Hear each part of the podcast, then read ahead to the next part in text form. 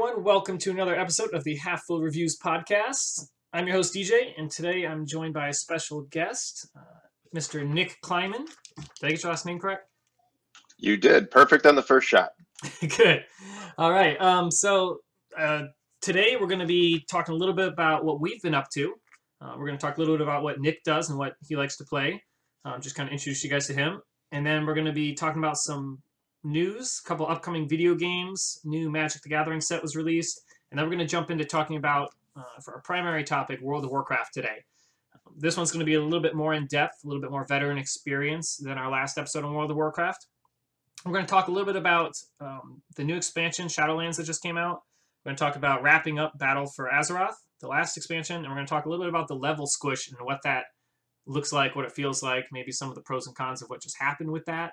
Um, and that's going to be our episode for today. So thank you guys for joining us, and uh, we're excited. We'll get right into this. Um, Nick, uh, tell us a little bit about yourself. Sure. So uh, I'm from Connecticut, the great state of Connecticut. Um, we're not known for much. We are known as the insurance capital of the world, and uh, I've spent much of my career in uh, the corporate world of insurance, which is fascinating and fun and all of those good things. Um, I recently decided I've had enough of that, and I have branched out into content creation, uh, doing some online marketing and writing, as well as voice acting. And I do have a website. It's Nick Climan, N-I-C-K, C-L-I-M-A-N dot com. If you want to check out some fun samples. Um, yeah, and briefly, that's that's pretty much me in a nutshell. I know, I know. I've worked with you on some writing projects, and those all come out great. I know you're a very talented writer, and I checked out your website. Um, I like it. You've done a really nice job with it. It's really clean, easy to navigate there. Um, and I actually listened to some of your voice samples and stuff. Um, tell, tell me a little bit about that. So you have voice samples from you reading stuff. Are you trying to get into like voice acting for cartoons and stuff? Are you trying to do voiceovers for companies? Uh, what's kind of your goals with that? Yeah, so right now I do do voiceovers for companies. Um, I work for a company that produces e-learning modules for teachers. So I try to make dry, bland content more exciting and accessible for people that have to sit there and learn something about teaching for like half an hour or 40 minutes. Um, and then on top of that, I am trying to get more into the character acting, um, you know, that sort of thing. I can do accents, cartoon voices, all that sort of thing. I saw some of your, I think, did you have like a vampire demo on there too? Yeah, I was reading for a part of Dracula for an online play. Uh, they're doing a lot of more online type plays during, you know, COVID. So cool. I liked it. That was funny. I, I was listening to it and checking it out. So that one made me smile because I like to I like to do vampire voices too, but they're probably terrible. So the worse the better. That's what I say. probably. Then it's more unique. So. Um, Cool. All right. So um, let's talk a little about about what we've been up to, or what what we, I guess, in your case, what do you enjoy playing? Um, what do you play? Maybe tabletop wise, video game wise. What kind of movies are you into? And then uh, I'll talk a little bit about which ones I've been playing recently because everyone knows which ones I, I tend to like. Um, but uh, hmm, I'll start with this one. So we bounce back and forth here. Um, I've been playing World of Warcraft, as everybody knows. Um, I haven't been playing too much Magic the Gathering recently, but uh, I was doing that pretty heavily for the past few months leading up to. Um, still playing EVE Online, uh, leading a nice group in that. Um, blowing up spaceships.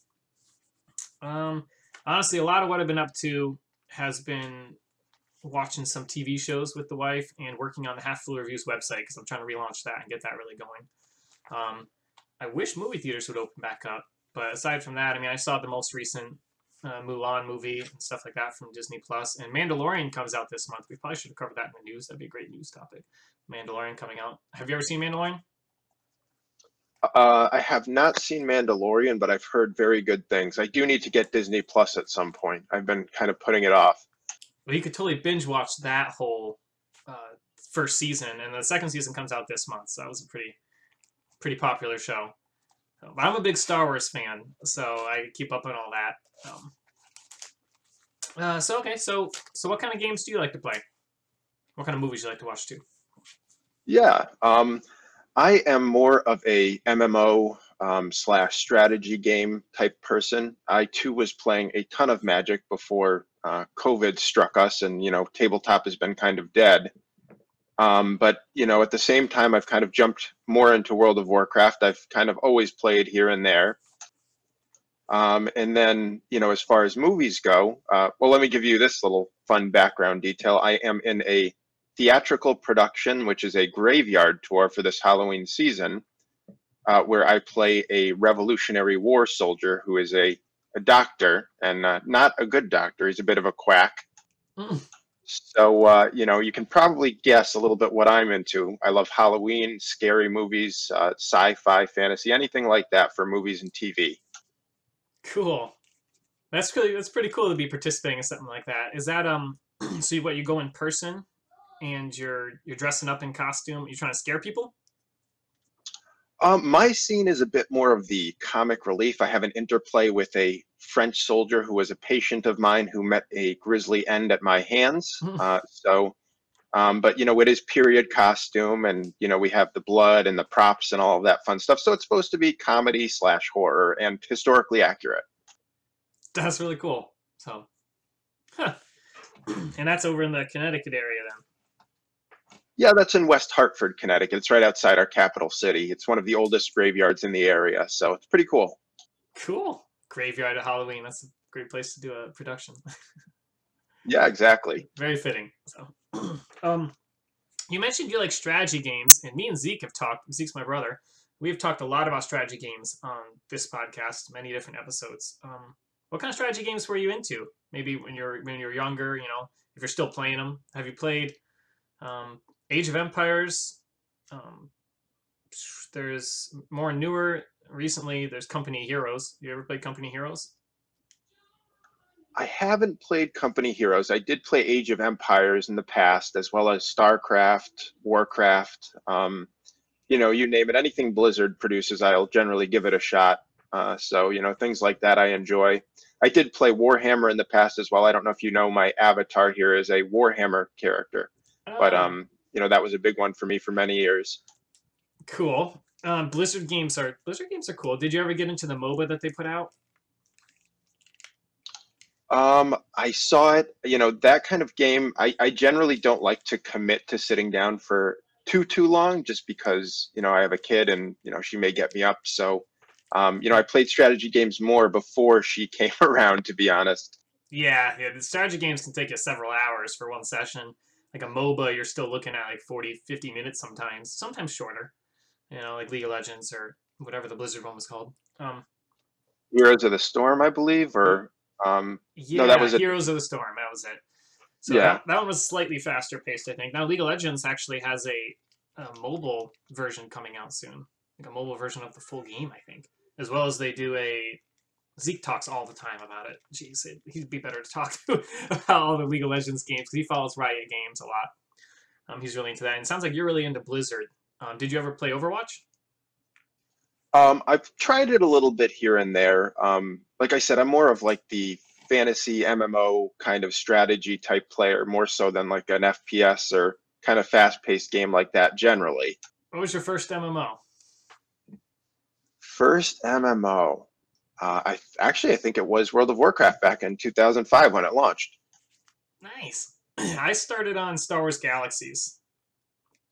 Star Wars Oh, very nice. Yeah, you can still play that today. We did an episode on that too. There's some private servers you can play on, but that's like not as old as EverQuest, but definitely older than WoW. So it falls between EverQuest and WoW. I think there isn't there a newer one, a newer Star Wars MMO that's being released or was just released. Uh, several years back, Star Wars: The Old Republic came out. Uh, I could have sworn there was a newer one coming out. There might be.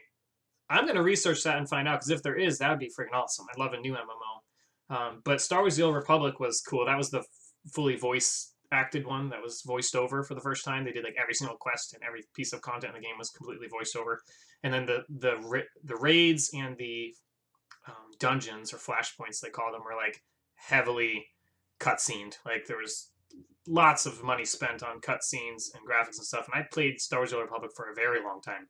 I led like a 300 player guild there, maxed out all the characters and did all the content and all this for years, um, and then just got bored with it after so long. Um, but What uh, what character class did you play generally? Um, I played. I guess it was a Jedi Counselor.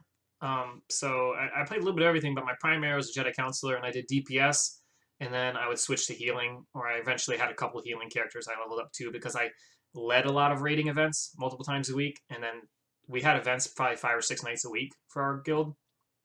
I was only there for two of them, so we kind of had to be a little flexible if we were leading it to fill in the spots because you know you invite new people and you kind of have to form around them. And also having good healers and tanks in MMOs is really important for if you're doing the more intro level raids. Just having tanks and healers alone is enough to pull anyone else through usually. So you just put everybody else on DPS.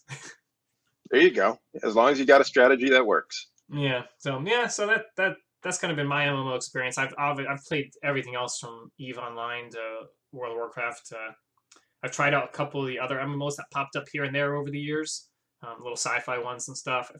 I've reviewed quite a few of them too. Um, but World of Warcraft's your favorite, huh? So that's where you started, and it's kind of where you ended with it so far. Yeah, I actually uh, I played World of Warcraft uh, for the first uh, the re- release of it, and then the initial expansion, and then I took a hiatus, came back beginning of BFA, and I've been playing religiously since. But in between, I played a, a game called TERA. I don't know if you've heard of that one. I have, yeah. It's kind of like a is it correct me if I'm wrong? It's like a 2D Minecraft where you kind of go over and you can build and go up and down and dig around. Uh, no, it's it's actually similar to World of Warcraft, except that it's a non-target based combat system, and it's also more kind of like Japanese aesthetic, like more anime type aesthetic to it. Hmm. So it's an MMO, but it is uh, it was huge for a while. I haven't played it much lately though. Hmm. I'm pulling it up quick. TERA. Oh, I see. Okay. Yeah, you're right. Wow. That's Yeah, the- not the at all like I was. That's not, I had a total different game picture. This is not at all what I had pictured.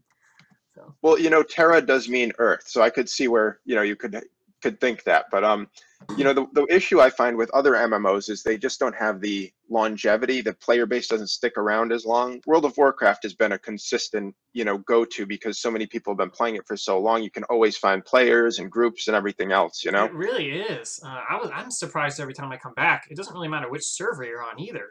Like you jump on a new player server that they push you onto, and lots of times, like as as a new player coming back, I was like, do I want to play in this or do I want to go to one of the full servers? You know, because I, I don't want to, there to not be a population. But I, I went with the suggested one, and it's still slam full of people. You insta pop for PvP and dungeons. You have no trouble finding people running around the world, um, and veteran players even are hanging out there. I guess that helps that they have server transfers and stuff. So, but Yeah, and the other thing with it is, I mean, you'll notice, you know, kind of a curve as you go. You'll start, you know, with a ton of people, and then you'll kind of curve down towards the end of an expansion where, you know, not too many people are playing, and then you get to the pre-patch, and then people start to jump back in. that it sounds like it sounds like we're heading right into our topic here. So I'm very interested to talk more about this. Let's jump to the news segment quick though, um, and then because we're starting to get into some heavy World of Warcraft discussion here, which is really exciting.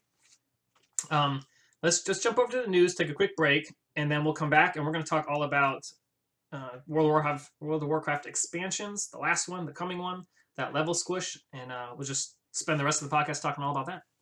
So, all right.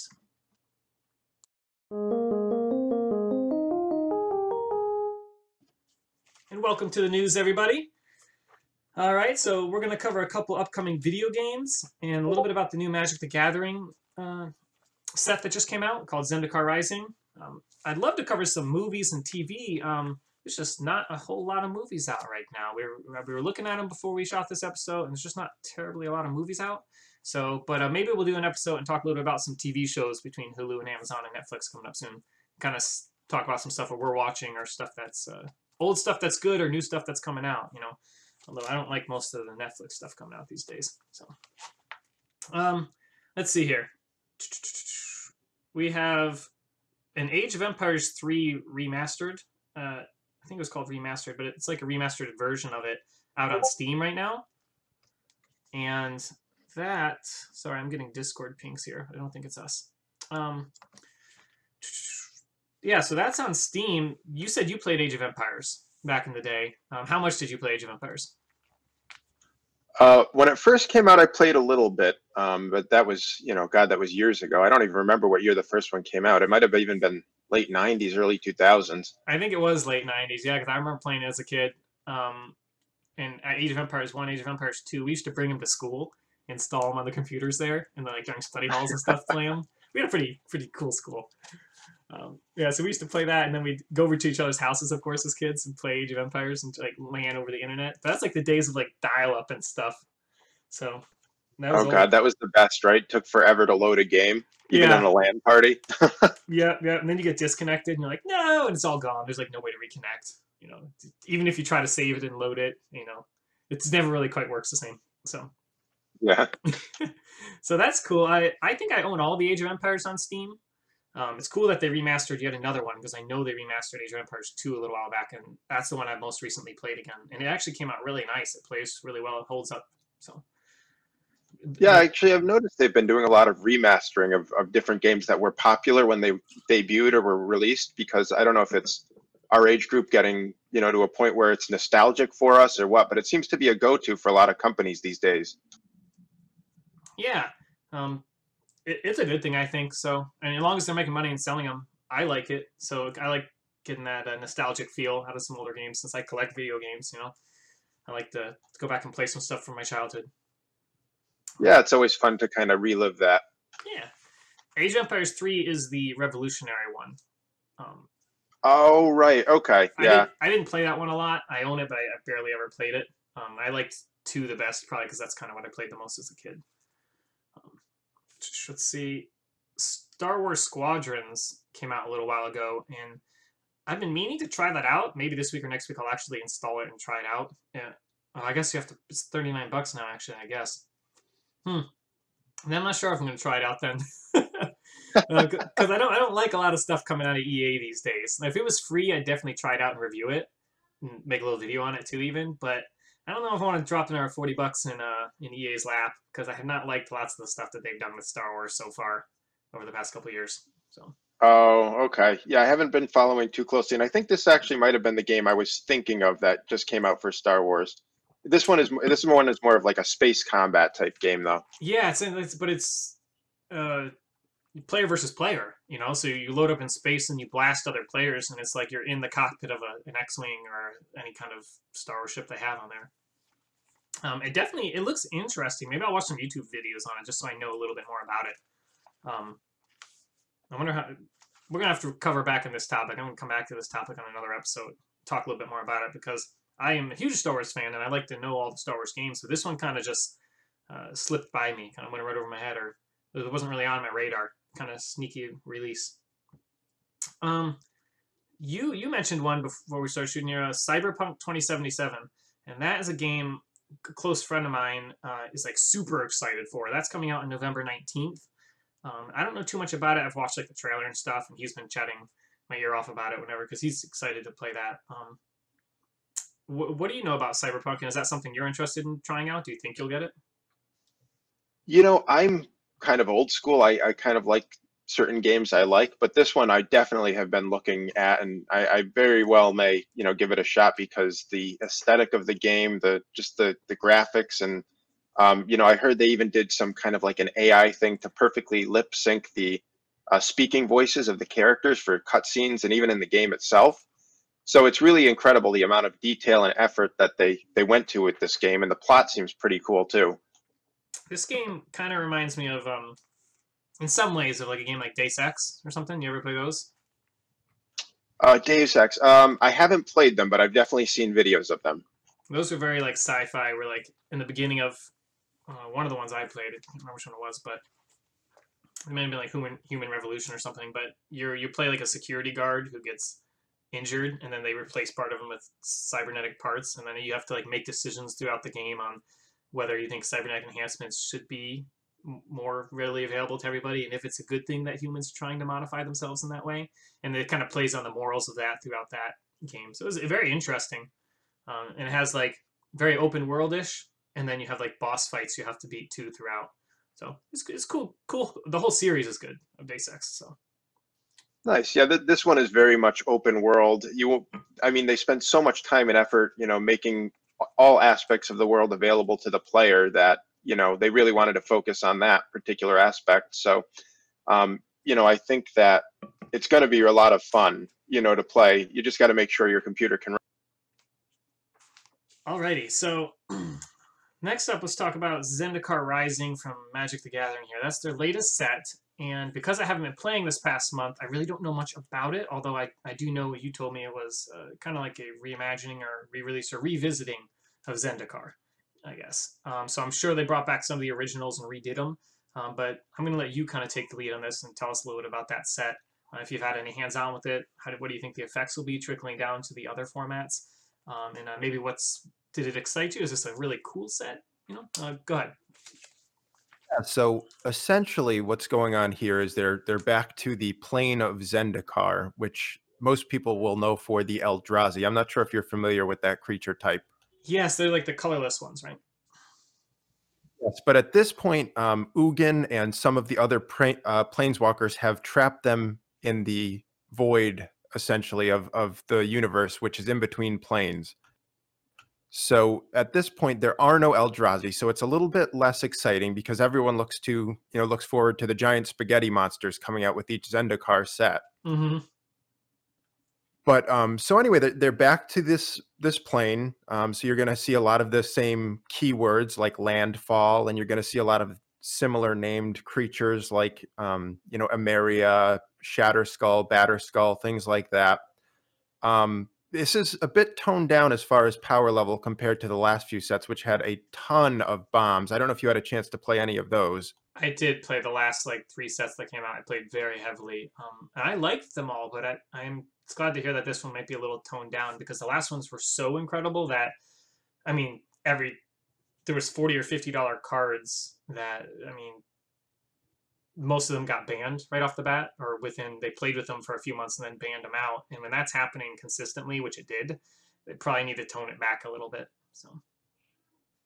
Yeah, I think essentially what had happened is they kind of wanted to make standard really pop, and they didn't think too much about the eternal formats, which, you know, of late they really haven't.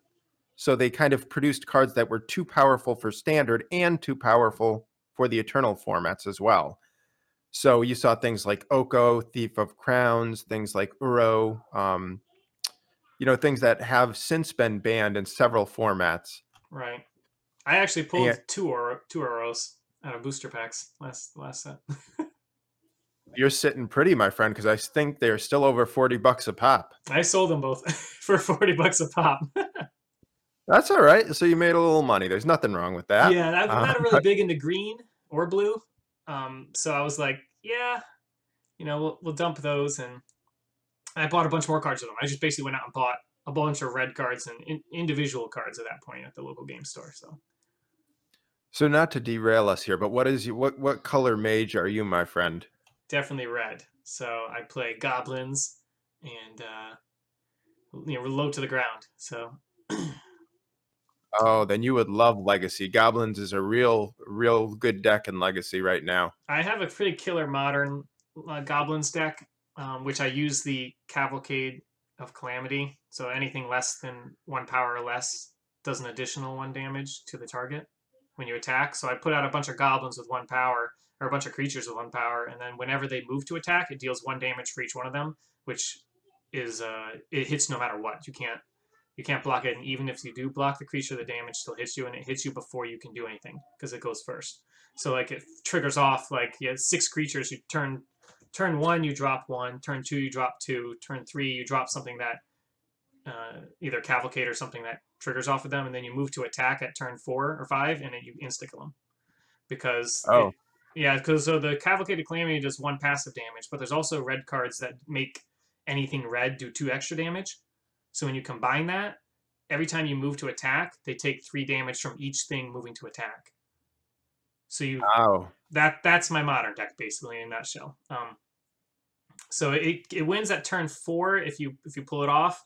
If you don't, you can win at turn five, six, seven, eight until it gets out of control. I mean, you fall off pretty quick once they start rolling, but you can kill them at any of those turns as long as you uh, you don't you got to draw enough mana, obviously enough lands. So Yeah, there's well in uh, Legacy there was recently a card printed called Muxus Goblin Grandee and and Jumpstart. So it's only legal in Legacy, unfortunately, but it's a uh, six mana card that when you play it when it enters the battlefield, you reveal the top six cards of your library, and you put all goblin cards with converted mana cost five or less onto the battlefield, which is absurd. That's really cool.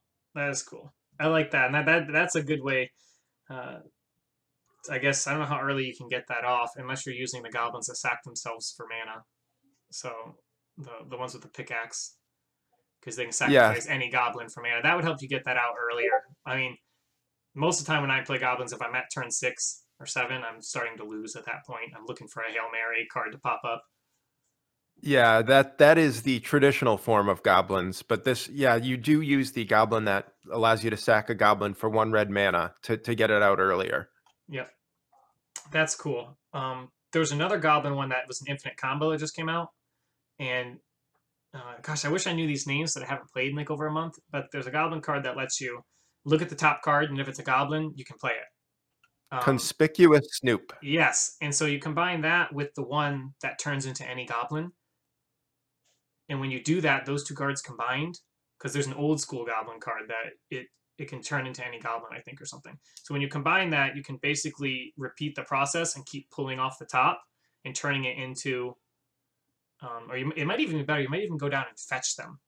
Either way, I, I'm gonna I'm gonna look up this combo next time we talk Magic the Gathering because it's in infinite combo and you just win instantly. You basically put every single card on the table, all your goblins, really early on. So it was a cool combo. That I didn't come up with it either. I definitely heard about this on a different podcast. Um, but Conspicuous Snoop was recently released, and that's what enabled the combo to trigger with the other really famous one that turns it either gets the abilities of other goblins or something, or I don't know. It was cool. Yeah, I'm not sure what card that is, but yeah, you could definitely let me know about that combo. It sounds pretty sweet. Let me see. Infinite Goblin. Let me pull this up.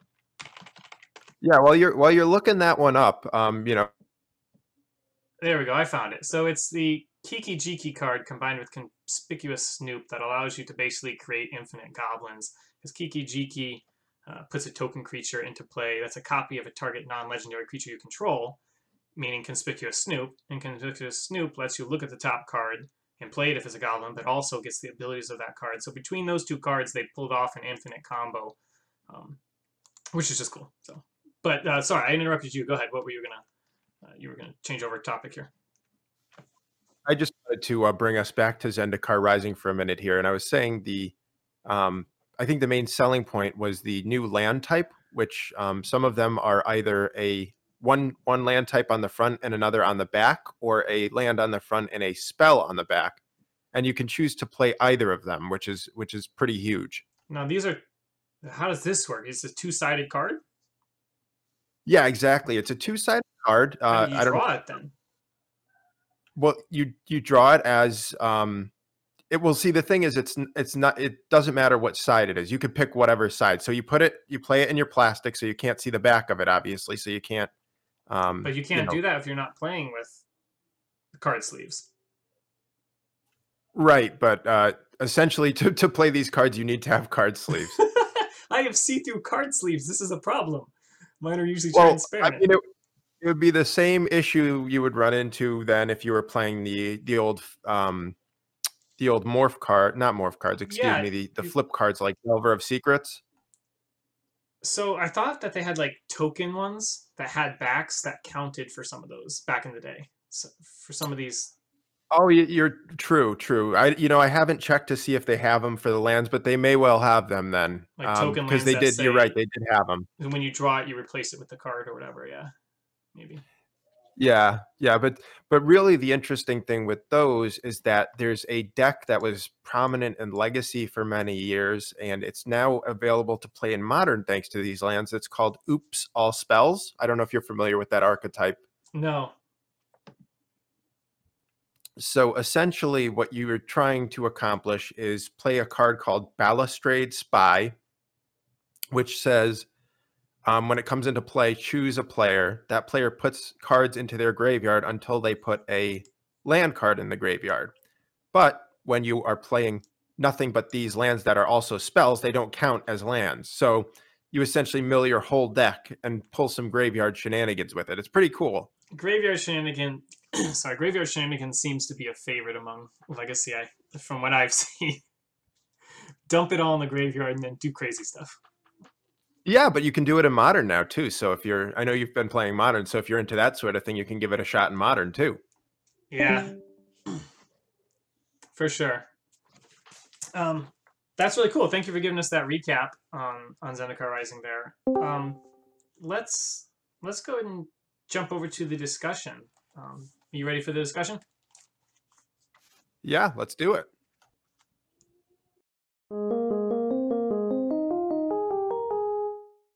All right, so welcome to the discussion, everybody. Uh, as promised, we're going to be talking about World of Warcraft. Um, we're going to keep this topic pretty open and organic here. We don't have too many bullet points or anything to go through. So I think we really just want to talk about the expansion that just wrapped up and the new one that just came out and the effects of that. Um, just your personal experience, my personal experience seeing it. Um, just have some fun with it. So uh, feel free, to, we can start any spot you'd like to start. Um, I never played the Battle for Azeroth expansion, but you said you came back during that? Yeah, my brother had kind of been goading me back into playing for quite some time, and I, I decided, you know, the start of that expansion was a good time to get back into it. So cool. Um, can you tell me a little bit about it? As I'm I'm a World of Warcraft noob, even though I've played five different points in my life and tried different stuff. I'm currently playing again right now, and uh, up to I'm like halfway to level 50 right now in a fresh character that I just started like two weeks ago or less. Um, so I'm trying to get back there. I'm going to try to get into raiding and all of that um, and see some of the new expansion probably too. Um, with that, actually, do I need to buy all the expansions or can I just buy the newest one? You can actually buy um, Shadowlands as long as you have the base, um, you know, base set installed there. Okay, so cool. I so I can skip all the other ones um, and just jump straight to the new one because this one, the subscription includes up to level 50. So at that point, I just buy Shadowlands and go to 60, and then I don't get all the other raid content that's not included in the starter edition either, or the Shadowlands. Then I assume. Um, I believe no, I believe you get everything. I you don't need to individually go back and buy like Mists of Pandaria or any of the older expansions. You know, I mean they they're they're past now, so they're kind of ingrained you know ingrained content within the system at this point. Really? So well, it seems it looks like they have them all for sale still.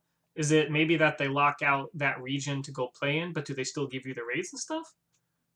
No, so actually the way it works, DJ, is um, with what happened recently. So um, we can get back to BFA in a second, but just to answer your question here, they essentially what they did is a um, a squish of the levels. So if you were max level, which was 120, you're down to 50 at this point.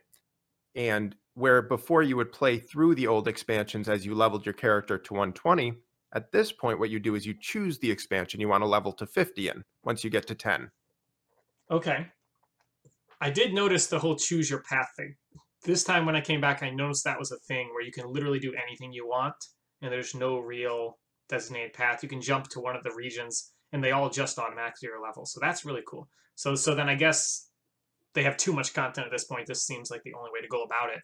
Um, otherwise, you would never see all the content unless they did keep increasing it to 130 and 140 and 150. But they didn't. They did a level squish. So, do you want to talk a little bit more about the effects of that? Uh, I do. I just wanted to to hit on a few things with BFA first, since um, you know that was what we started with here. Um, but BFA essentially the the point of the expansion was you had a few different races that were um, coming into the fold. Um, you know, as far as the alliance side, you had the Kul Tirans, which are like huge humans. You had dark iron dwarves. If you played initially in the game, they were kind of the first antagonists. Um, the the horde got Zandalari trolls, and um, they also got, I believe this one was uh, Mag'har orcs. I play more alliance myself, but so anyway, they were the storyline was that there was the battle between the alliance and the horde. It kind of came back to that from Legion, which was both of them fighting against the the burning Legion. Yeah. Um, I remember a trailer for that actually. I remember that, and they kind of teamed up. So I did I did see something about this when it first came out. So that's cool. So. Yeah, yeah, and I, you know, the problem was, in my opinion, Legion was a, a very good expansion. You know, I I played some of the content. They had different artifacts you could get, which were very cool, very uh, flavored to your class. This one, it was what was called Azerite traits, and it was a system that incorporated too much range, just too much. You could get uh, an armor piece with totally trash stats or, or Azerite traits for yourself. So you were constantly forced to run dungeons over and over and over again to get the right Azerite. And a lot of people just felt like it was an unrewarding system and you didn't gain a lot by by doing it because you might not even get the piece you wanted after grinding for days, you know? Is is this what they just recently in, in a couple weeks did they remove this from the game and then put it back? Um, removed it, then put it back. I Um, heard there was I something. I, remember the word Azerite. And I remember them saying on another podcast that they like Blizzard decided to remove something from the game from the last expansion, and then they went back on it and put it back in immediately because the fans were like got upset, and so they just they put it back how it was. Did you hear anything about that? You know, I didn't because Azerite was one of the most hated parts of, of BFA, so I wouldn't I wouldn't know if, you know, if they removed it, maybe it was just for the leveling experience. I mean, it's part of the expansion. Um, you know, it was it was kind of the selling point of this particular expansion. Was it Uh, that you- they changed the way it worked and changed it back? Maybe. That's possible. It's possible. I mean, at the start you could get totally superfluous traits that were just useless to you, and they kind of fixed that over time so the range was less, but it was still very much range based and you know, a lot of people just didn't really like the system. Hmm. You know, as as far as I'm concerned, I liked the dungeons and I enjoyed the different um, scenery in the game. So that's more what I cared about. Mhm. The system itself, you know, I ran enough dungeons where I eventually got the pieces I needed anyway.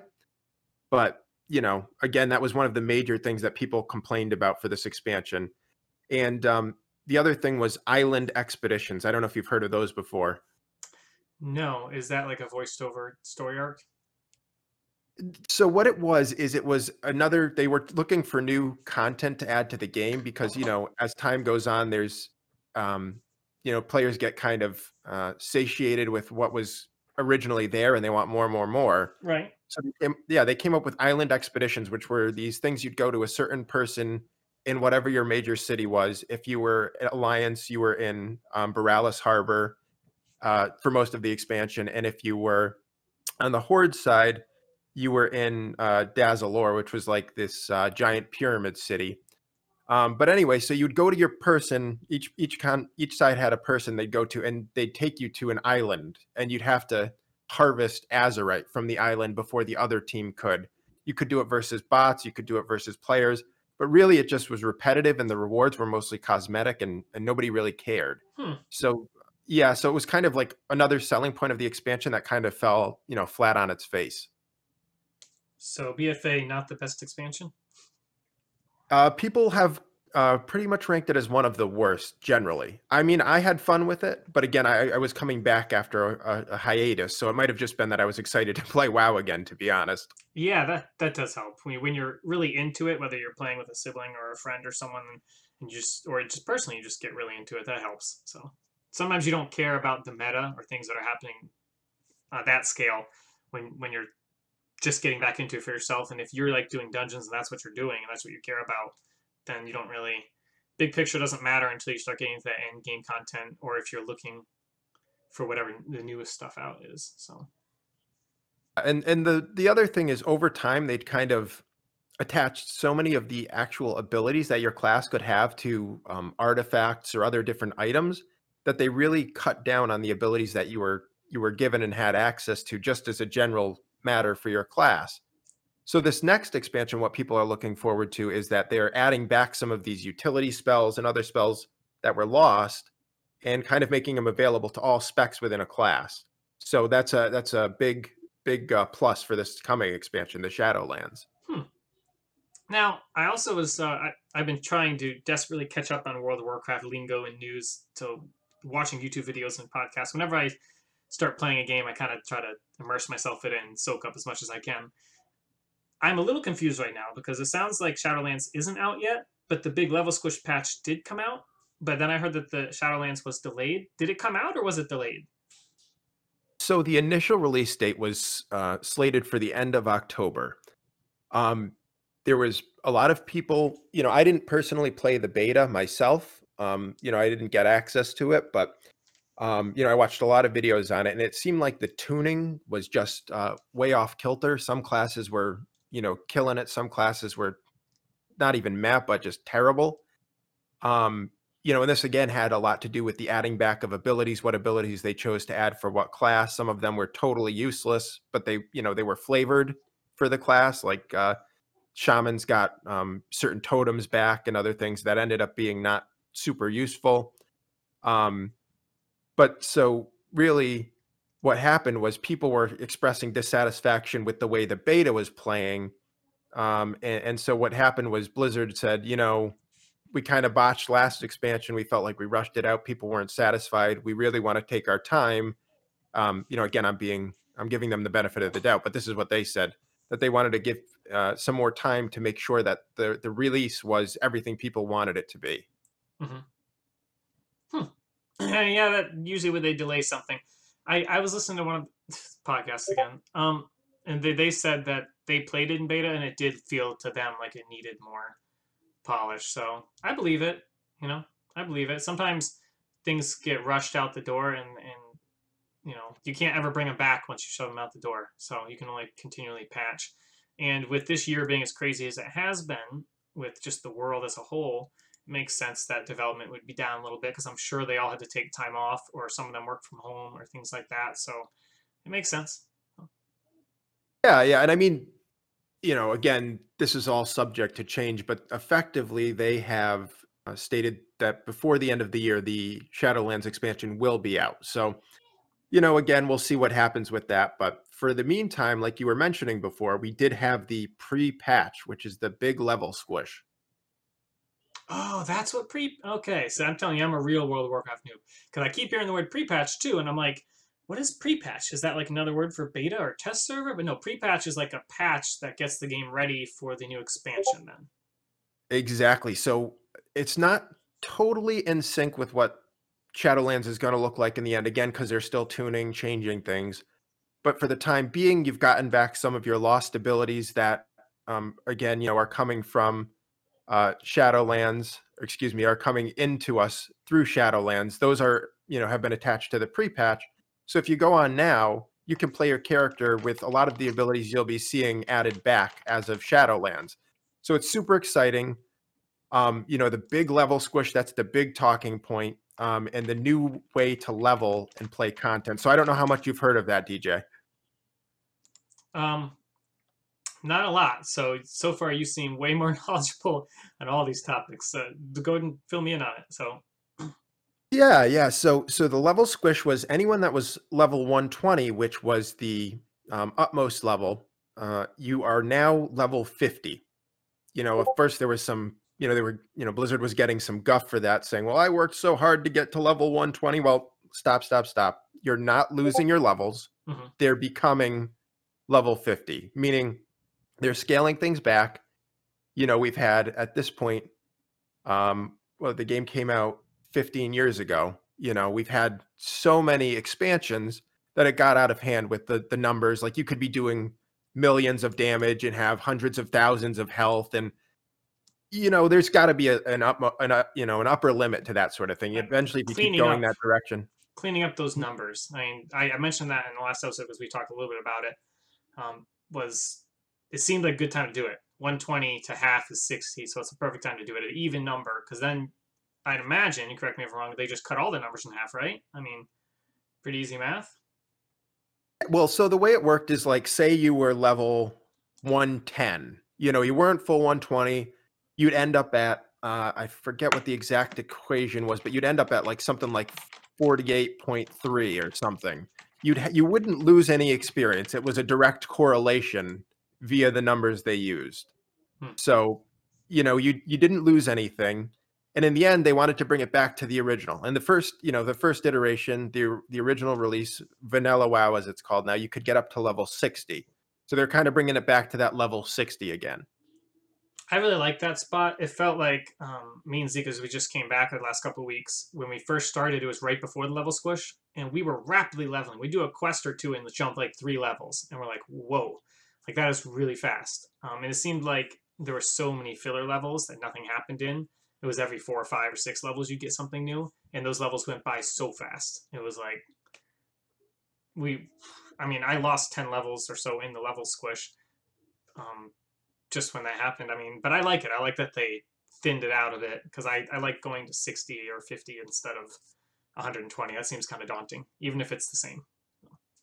And um, you know, as we were talking before the show, the other big gripe people had had were the heirloom items. Mhm. So if you, if you had gotten a character um, to a max level with all the requirements, you could purchase heirloom items.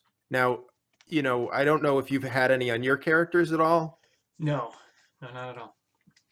Okay, so so you'd purchase these items, you could get them leveled up. Um, as of the latest before the expansion or the pre-patch um, of the Shadowlands expansion, you could get the items so they would follow you up to, I believe it was level 120, even 110 or 120. And these items would give you a percentage experience increase, and they'd level with you and didn't need repairing. So essentially, it made leveling just that much quicker. I What they like the did- idea of like a legacy kind of reward like that, but it seems also kind of busted at the same point. If it gives you XP and you don't have to repair it, I don't think at that stage in the game, I know I'm a little off topic, but it's kind of on topic. I mean, like, if you're a max level character and you have millions of gold, what do you care if you have to repair your stuff? That seems just kind of overkill at that point. Just why add in the repairing thing where you don't have to repair if you're already getting a bonus XP? And you can share these items, right? Well, the the point of them that were that people had realized leveling was so monotonous now that you had to go all the way up to level 120 is that, you know, well, I don't need to change my gear, I don't need to pick up new gear over time. I just have these pieces that level with me. I don't need to go in and repair. It wasn't about the gold, it was about the convenience. Gotcha. Speeding But, up, um, uh, but that makes sense, I guess, if you're thinking about it in the 120 levels. Speeding anything up convenience-wise really helps narrow that down. But I feel like new players would want that even more than returning players. I mean, than veteran players. New players Oh, yeah. need help speeding it up, but that's what this did essentially, I guess, the, the level squish. Yeah, exactly. And I've I don't know if you've started leveling anything during the level squish, but I I recently made a priest, uh, a mechagnome priest, which is one of the new allied races for the alliance. So the allied races start at level 10. Uh, I made this character last week, and I haven't really been playing too much, just kind of casual here and there. And I'm already up to level 36. So Wait, I they do have- start at they start at 10 just when you first create them, or that just these new races? Exactly, the allied races start at 10.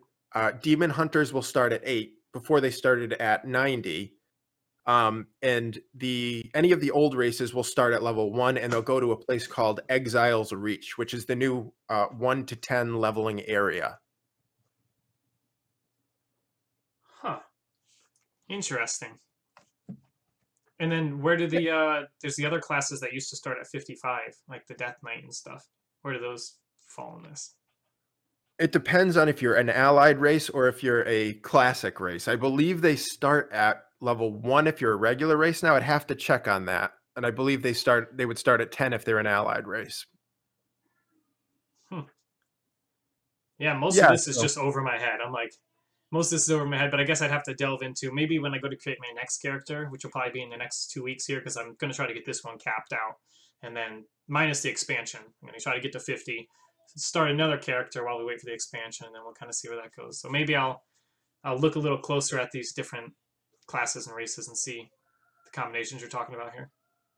Yeah, well, it's it's pretty good because now um, to get allied races, you don't need the reputation, which was a huge, huge gated thing. It would Mm. take you forever to get enough reputation in order to get the allied races, but they've totally alleviated that now. Okay, because I, I do notice I've seen some of the reputation stuff on a smaller scale for like if you want to buy the other um, mounts. Some of the mounts are locked behind reputation and stuff with other factions or other races. Yeah. Yeah, and that just that just leads to an unfun play style where you're locked into spending a ton of time doing content you don't really care to do because you want those races. That's an interesting can of worms when it comes to races and well, maybe not races, but like cosmetic items and time sinks and stuff like that. Um, I watched a video just the other night on a uh, what do they call it? Transmog? Like you turn your turn your appearance items, and they Yep, had a whole comp- transmogrification. Yeah, there's a they do competitions on YouTube where they judge them. So you can change up your look and you get judged based on your look and your mount and your gear and stuff. And so like that, people spend tons of time time sinking into that to get a specific look that's very like one of a kind and they mix and match stuff. And the more you mix and match, the more unique you get, the better you do in those competitions because they don't they even have rules like you can't have so many pieces from a certain set. You really have to mix it up and be creative and still make it look good, kind of thing. So when time sinks that ways, um, that's not too much different from a time sink to get a special race, right? Or was it classes that they were locking out? Uh, It was races. Um, you that's know, al- they've that's been almost appearance based, isn't it? Or do they still have perks to some of these races or classes? Oh yeah, they they all have different racial bonuses. So, um, like for example, my my new character I was mentioning, I'm playing a, a priest at the moment, which is a mechagnome, which is the the latest class released, or excuse Mhm. me, the, the latest race released. And they have Priest is what I play. But keep going. oh cool, yeah, awesome. Uh, well, we definitely can talk more about WoW um, off the air. We could definitely uh, jam some together, but um, as far as uh, mechagnomes, they have the ability to become an anvil. Um, you know, where you'd have to go and forge something uh, at a in a city, you'd have to go to an anvil, or a, uh, you know, to do any sort of like crafting. They can become an anvil. Um, You know, they yeah, because they're robots essentially, and they have the ability to create two clones of themselves to to steal aggro from attackers. Um, you know, so they, there's a bunch of abilities that are, are racial abilities, and all the allied races have seemingly not all, but for the most part, they're they're pretty good abilities. So uh, people definitely want to have them, as well as the cosmetic aspect. Yeah. That's cool. Yeah, yeah, but um, you know, just a, a last thought here on the pre-patch here. Um, you know, along with the squish came uh Chromie. I don't know if you're familiar with Chromie. Um, no. Okay, Chromie is a fun little gnome who takes you through the various expansions. So you choose once you get past Exile's Reach at level 10, you choose to go to one of WoW's storied historical expansions. So you can choose to level in Wrath of the Lich King, you can choose to level in uh, Mists of Pandaria. So it's really cool because you can kind of relive the content as a whole, whereas leveling to 120 before, you'd skip from content to content and it felt very disjointed. So they Is wanted you to enjoy. Hmm? Is this at all tied to that message board that you find in Stormwind that tells you to go help the king in this land and you go to that land? Is this at all tied to that? So, so that was the way it worked before. Um, there is still that message board for some of the expansions, some of the newer ones, I believe it is. But for the most part, you can talk to Chromie, and again, it's a, a little gnome NPC who will bring you, uh, you know, Chromie obviously being a, a kind of nomenclature for time. Where's Um, he so found? brings you- um, in Stormwind or in Orgrimmar, depending on um, you know, obviously what you are as far as your your alliance or, or horde there.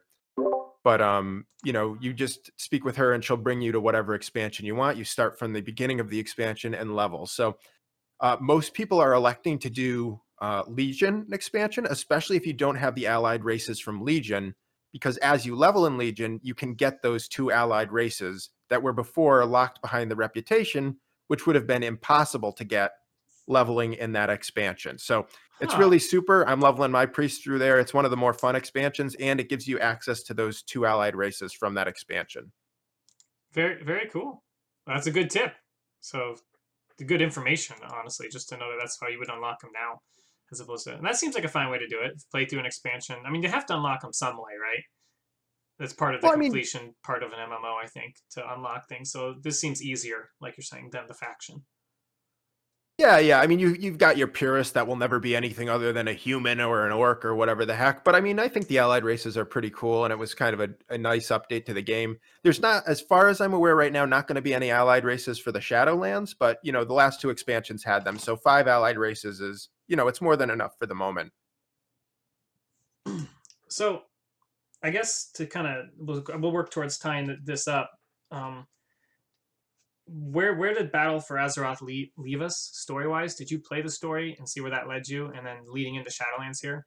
Uh, you, yeah, yeah. Do you get into the role play or into the story or the lore or anything for that? Oh, absolutely. I know. I know all the lore. I mean, I, we could do, you know, probably 40 hours worth of podcasts on that alone. But well, we'll do the TLDR version, just the yeah, the brief So- synopsis. so- Yeah. so so with Battle for Azeroth, it was both factions back to their old fighting with each other, and then you had um, certain factions among the Alliance and the Horde that were kind of separate and broke off from them, and they were fighting back. I mean, it was a little complex as far as storyline, but TLDR of it. Um, at the end of the expansion, you know, you went through a, few different uh, places in the expansion that they added as you went. Um, you know, I won't get too deep into those, but at the end of the expansion, Sylvanas kind of betrays the Horde. Um, I believe she kills Saurfang in in one-on-one combat um, outside the gates of Orgrimmar, I believe it is. Uh, you know, I it was one of the later cinematics. I think I only watched it one or once or twice. Mhm. Um, but so then she kind of flees, um, you know, and then the true horde kind of comes back with, um, you know, I forget who they leave because Saurfang's dead. I forget who they leave as the um, head of the horde. But what she does is she essentially goes to uh, Northrend and uh, steals the crown from the Lich King. Uh, I'm not sure, you know, if you you played any of the Lich King or know anything about uh, that character in the game. That was one of the time. That was one of the expansions I came back for originally. The second or third time I played WoW, I actually came back during that, but I didn't get into that expansion. That's just I was playing during the time when they had the cool Ice King background and everything on the login. Yeah, yeah. So it was it was a cool expansion, one of the better lore expansions in my personal view. Um, so she steals the the crown of the Lich King, who um, is the controller of the Scourge, the mindless undead. Mhm. Um, and so the crown is what controls the Scourge.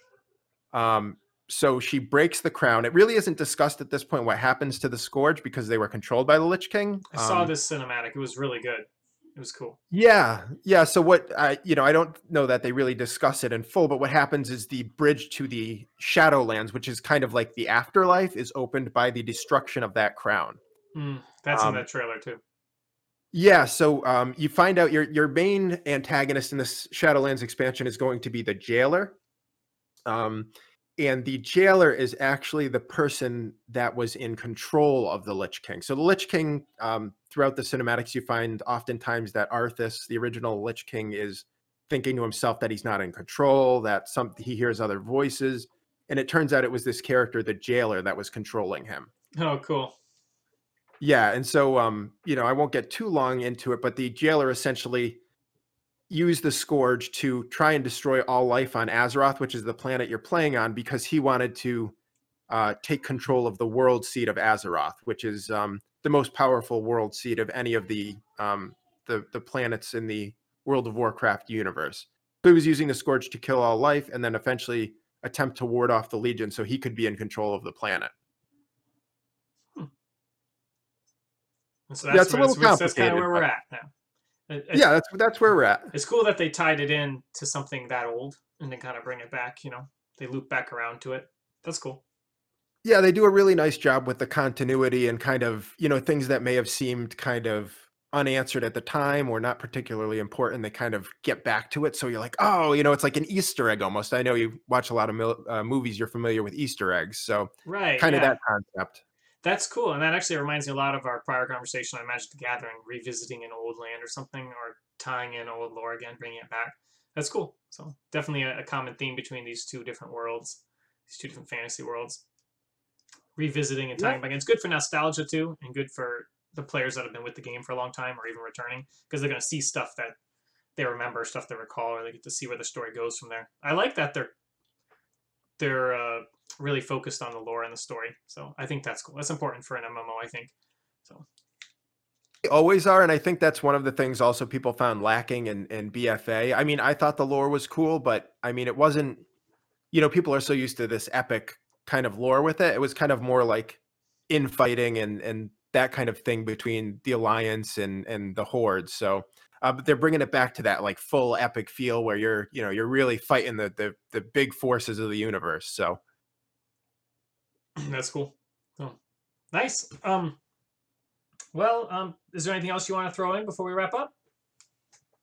No, no, I, I definitely, uh, I think we covered a lot of topics, and we can come back to them in more detail. You know, next time on on the show, or talk about some other stuff too. Yeah, yeah. So yeah, we'll we'll jump around and cover a lot of different topics. Um, depending on the episode, you know, we'll plan this out. But we'll definitely talk some more World of Warcraft, even if it's uh in those what have we been up to sections. It's a great way for us to just kind of cover. And then when the expansion drops, we'll probably cover some more on that too. Or if we get back into raiding, we could do one on raiding.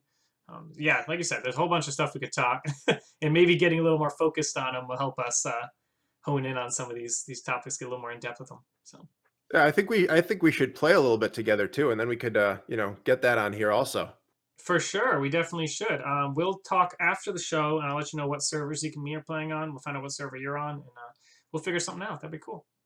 For sure. All right, sounds good. Um, so so let's wrap this up. Um, uh, at the end of the episode, usually I just I say goodbye, and then Zeke throws in his goodbye. But I want to give one more shout out. Um, if if you made it this long in the episode, be sure to check out our websites, halffullreviews.com. You can see some review articles on movies, TV, products, and video games, as well as a bunch of other cool content and the podcast itself. And then be sure to check out Nick's website. It's nickcliman.com. That's N I C K C L I M A N, nickcliman.com. And I'll put the link in the show notes for both of those websites. Um, again, thanks for listening, guys. And uh, until next time, may the force be with you.